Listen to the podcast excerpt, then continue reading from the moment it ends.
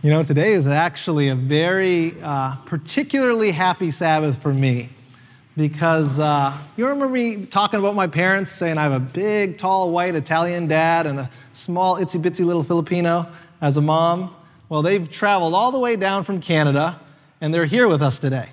I want to point them out right now because they're my parents. yeah, they're here in the front. They're here in the front. There's a funny story you got to ask Pastor Chad about my mom because the reason I'm here in Maryland from Canada started with my mom. It's a very funny story. Uh, but I don't want to get into that. Today, we're looking at the Word of God and glorifying God, part two. Last week, we briefly looked at how we can glorify God, not just by what we believe, not just how we behave, but how we feel about God. And we learned that if we're not satisfied with God, we can fail to glorify God. And we learn that satisfaction, it doesn't come from our circumstances, but satisfaction comes as we dwell close to the presence of God. And we ended with that powerful quote from John Piper that God is most glorified in us when we are most satisfied in Him. Today, in part two, we're going to look at an obstacle that took place in one of the greatest men ever to be born of a woman, an obstacle that almost stopped him from glorifying God, and an obstacle that we share as well that sometimes gets in the way of receiving the blessings that God has for us and giving God the glory he deserves. So if you have your Bibles, I invite you to open them with me to the book of Matthew. The book of Matthew, chapter 3. And I'm going to do it the good old fashioned way that when you have your Bibles to Matthew chapter 3, beginning in verse 11, that you say amen, so I know you're there. Matthew chapter 3, beginning in verse 11. I'm reading from the New King James Version of the Bible this morning. It's right in the middle uh, there. Matthew chapter 3, beginning in verse 11. The Bible says, I indeed baptize you with water unto repentance. But he who is coming after me is mightier than I, whose sandals I'm not worthy to carry. He will baptize you with the Holy Spirit and fire. His winnowing fan is in his hand, and he will thoroughly clean out his threshing floor and gather his wheat into the barn, but will burn up with the chaff with unquenchable fire. Verse 13. Then Jesus came from Galilee to John at the Jordan to be baptized by him. And John tried to prevent him, saying, I need to be baptized by you, and are you coming to me?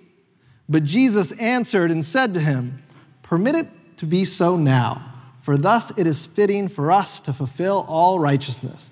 Then he, John, allowed him, Jesus. When he had been baptized, Jesus came immediately from the water, and behold, the heavens were opened to him, and he saw the Spirit of God descending like a dove and alighting upon him. And suddenly a voice came from heaven saying, This is my beloved Son, in whom I am well pleased. We'll take a pause right there, but keep your Bibles open. You know, one of the things that strike me to this day is that Jesus spent 30 years on this planet unknown, unrecognized, and unappreciated for the person that he was.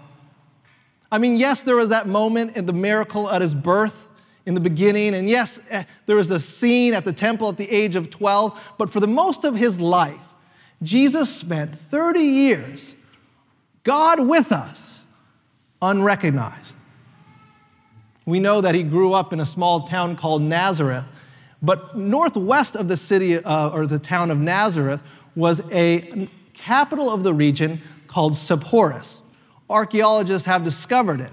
And if you've ever heard of the Mishnah in the, uh, the writing, Jewish writings, that's where the Mishnah was put together in Sepphoris. And archaeologists have discovered there an amphitheater where there's over 3,000 people could fit. But when Jesus decided to come into the uh, world and to glorify himself, when the prophetic clock had ticked to its conclusion in Daniel 9, and the Messiah, the most anointed one, was to be, uh, the Messiah was to be anointed, Jesus didn't decide to glorify himself in Sepphoris or later where the capital was moved to in Tiberias, but he chose the strangest place to, be, to make himself known to the world as the Messiah. The Bible says that he went to the Jordan, to the wilderness, to the dirty river in the Jordan. You know, I want you to be aware of where God is trying to glorify himself in your life. Because sometimes we look to the grand stages of life. But often Jesus likes to glorify himself in the wildernesses of our Christian experience, in the mundane moments of life. You know, Jesus is there and he glorifies himself in the wilderness, but what's amazing about this passage, and we'll get into the tension of it, is that Jesus almost wasn't glorified. An obstacle stood in his way.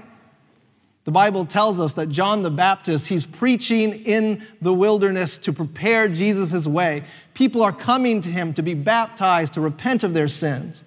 And Ellen White, as she talks about this scene in Matthew chapter 3, she says that as they hear John the Baptist preach, they start thinking in the back of their minds could John the Baptist be the Messiah?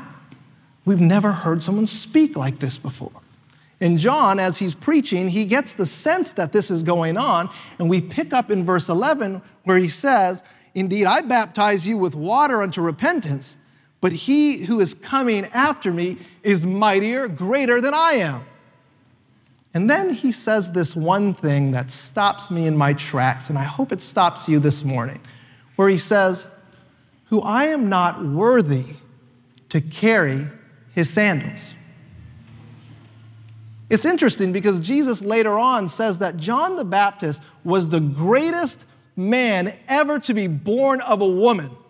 And the greatest man ever to be born of a woman, according to Jesus, feels unworthy to do the menial task of carrying some flip flops, of doing the small act of untying the sandals of Jesus. In the Greek, our word here this morning is ukikanos, and it stands for a few things not worthy, not considerable, not sufficient, not enough. Have you ever felt that way? Not considerable, not worthy, not sufficient, not enough. You know, sometimes when we feel these things, not only do we not glorify God, but we miss out on the blessings that God has for us. Today, we're not talking about a godly humility. We all need that. But today, we're talking about a poor self image, a poor self esteem, a self loathing where, as Mark said, you can't even look yourself in the mirror and be happy with what you see. See, when we don't think we're beautiful, we don't go out in public and look people in the eyes. And we don't experience the blessings of friendship and relationship that Jesus wants for us. When we feel like we're not worthy, we don't dare go to our boss and ask for a raise. When we feel like we're not smart enough, we don't pursue the God given calling that God has placed in our life. And sometimes we can feel so bad about ourselves, so unholy, that we won't even get down on our knees to pray.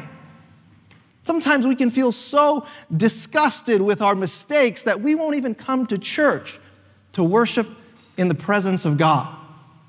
You know, as a young uh, teenager studying theology, I cannot tell you how many times as a young man I almost quit studying religion to become a pastor. Not because the academics were too hard, uh, it's quite doable actually, but Every pastor I saw growing up as a kid, maybe this was your experience too, was so perfect all the time. Everything they said was so polished, like a practiced politician. Anything that they did was always good. Every Sabbath was always happy, even if it was miserable. Every day was fine, even if it was gloomy. And I thought to myself, listen, I love Jesus. I'm not doing anything crazy. I want to preach the gospel, but I'm not good like them. I'm not, I can't be like that. You know, God was good to me because when I got my first call, uh, I was under a mentor who was a pastor who wasn't as traditional as most. He was open enough with me to share his faults, his weaknesses, and all the warts and his, what I would like to say, his, his true thoughts. You know, and I got to tell you, man, when you get pastors and their guarders, guard is down, we have some crazy thoughts sometimes. But he was open with me and he was honest, and I saw how God could use just ordinary, average people to do wonderful things for the glory of God. It was then that I learned what Corinthians says that God chose the weak things of this world to shame the strong, and God chose the foolish things of this world to shame the wise, and that God chose the things that are not to put to end the things that are are, so that no man may boast in the presence of God. And I learned that no matter how you feel about yourself, you can't let your feelings stop you from accomplishing your God given mission. I got a phone call. uh, that's always good. uh, you know, this is what happened in the life of John the Baptist. He's approached by Jesus and he's asked to do one thing to baptize Jesus. In fact, it's a crazy thing because Jesus is, I mean, John the Baptist, his whole mission in life, hear me now, his whole mission in life was to prepare the way of the Lord. And then you look in verse 14, as soon as Jesus comes, the man who was meant to prepare the way of the Lord tries to prevent the Lord from having his way. See, that's what happens when we indulge in feelings of inadequacy, in self loathing, in poor self esteem. We always settle for less than what God wants to give us. We prevent God from giving the blessings that He wants, and we prevent God from glorifying himself. John the Baptist, he was supposed to glorify God.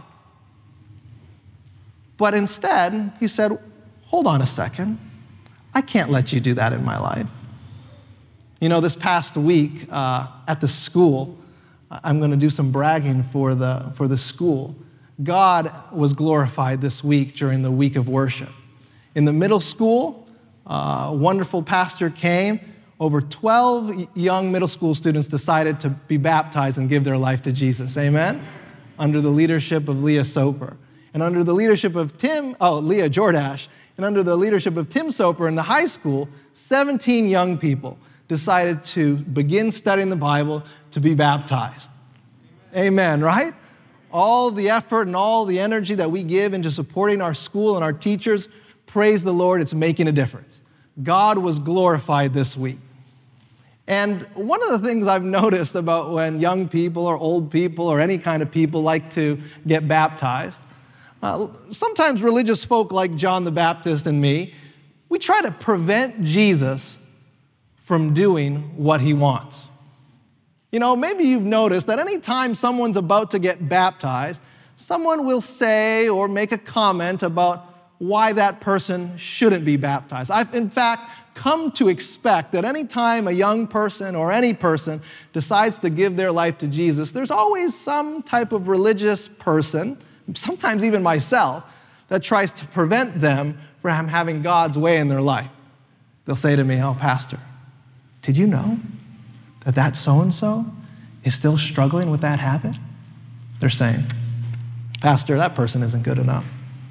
They say, Pastor, do you know that so and so has gone through the 28 fundamental beliefs, but still doesn't understand the investigative judgment? Pastor, that person isn't smart enough. They say, Oh, Pastor, can you believe that that 10 year old boy, 10 years old, is trying to get baptized? He's not mature enough to be a Christian, mature enough to have childlike faith. Every time that God is trying to have his way in the lives of people, there's always some kind of thing that tries to prevent them from coming to Jesus. You know, it's not just a local denomination problem, it's actually a church history problem. People have always tried to prevent Jesus from having his way in the life of individuals. In early church history, there was a group of priests named the Donatists and they had stayed strong under persecution while their peers had forfeited uh, the word of God to the government and other types of moral compromises. And after the persecution came to an end, the churches got back together, and the Donatists said, Oh, look, these priests, they folded under pressure. They're not good enough. And so, anyone who's been baptized under these certain sects of priests and pastors, it doesn't count. You need to get rebaptized. It's not, they're not good enough. You know, God's people, we're, we're always trying to prevent Jesus from having his way. That's what happens in the life of John the Baptist. Jesus comes there to get baptized, and John says, Whoa, whoa, wait a second. Good idea. I know, I know, it sounds like a great idea, but you don't know how bad I am. Let me suggest to you something else instead of me baptizing you, you baptize me. And when we have these feelings of self loathing and poor self esteem, we settle for less than what God wants to give us in our life. You think of the story of the prodigal son as he's eating with the pigs and he's thinking about going back to his father. He says in his mind, I'm going to go back to my father and I'm going to say, listen, I'm no longer worthy to be called your son. Hire me as a servant.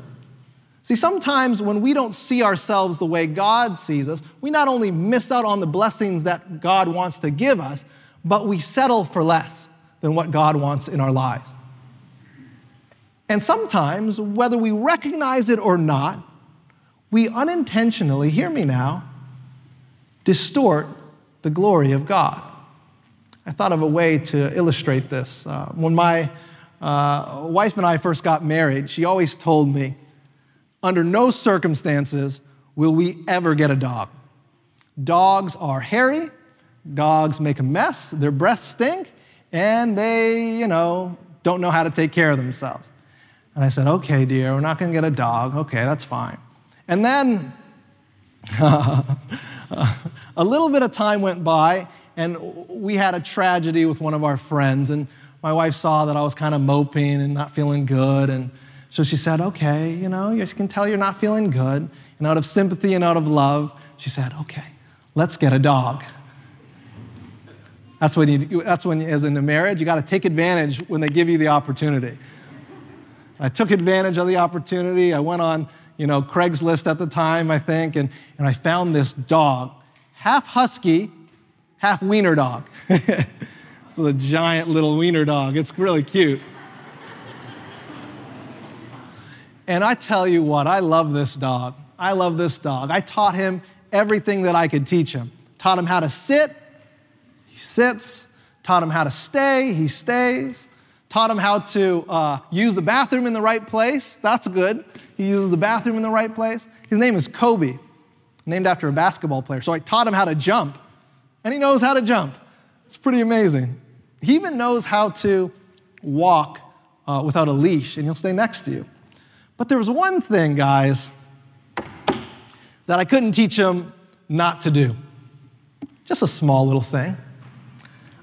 I couldn't teach him not to bite anyone. Little problem. Whenever we had friends over, he'd bite them on their hand. Whenever he would uh, we'd have family members over, he'd jump and he'd bite them on their arm. And I tried, God knows I tried to teach this dog not to bite. I did all these weird things that you do to get dogs to be submissive, didn't work. I thought uh, if you take a water gun and I started to spray him in the face whenever he tried to bite, I thought that would work. It didn't work. He just is scared of water. And, you know, I tried all these things. One day, we were, uh, we were at uh, home and, and someone was coming into our house and my wife was holding on to Kobe. And as they were coming inside, uh, he started to bark and go crazy. And this is when he crossed the line. He turned around and he bit Amy, my wife, right on her thigh, deep into her leg. And you know how messed up I am. When I found out about it, I said to Amy, What did you do? you know that dog doesn't live with us anymore. he lives with my parents. uh, but what am I trying to say? Listen, listen. When you see a bad dog or you see a misbehaving child, your first impression is not to think, what a terrible dog. If you see something on your yard that's not supposed to be there, you don't think, what a terrible animal. In your mind, you think of, who's the owner of that? Who would let that dog be that way or that child be that way? And now, hear me when we have poor self esteem, when we have poor self image, when we are self loathing, we begin unintentionally to distort God's image in our life and in the world. Because the Bible says this wonderful thing that we were created in the image of God. And so, what that means is the closest thing that looks like God is you. And when you pick at yourself and put yourself down, you unintentionally distort the glory of God. A poor self image distorts God's image. And so, as you're going about putting yourself down, unintentionally, you put God down. You say, Oh Lord, I'm struggling with this addiction. There's no way you can set me free. Oh Lord, I'm not smart enough to accomplish this task. There's no way you can use me. Oh God, I know you want me to try this, to be a leader in the church, but there's no way you could use me like him. And without even recognizing it, as we put ourselves down and we, and we self loathe, we unintentionally distort God's glory in the world. And we prevent ourselves from glorifying God. That's what almost happens in the life of John the Baptist. He comes, Jesus comes to get baptized. John says, Listen, I'm not going to do that. You're going to baptize me. And then John is left with a choice. Is he going to follow his feelings or is he going to follow Jesus out of faith?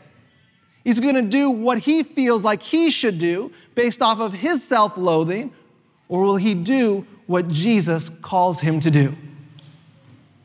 And you know what? I'm happy in our story this morning that Jesus, that, uh, that's uh, John the Baptist, he doesn't give in to his feelings, but he gives in to faith. And the Bible says that he plunges Jesus into the water and Jesus comes out of the water, and we see a picture of the glory of God that we haven't seen since the creation of the world.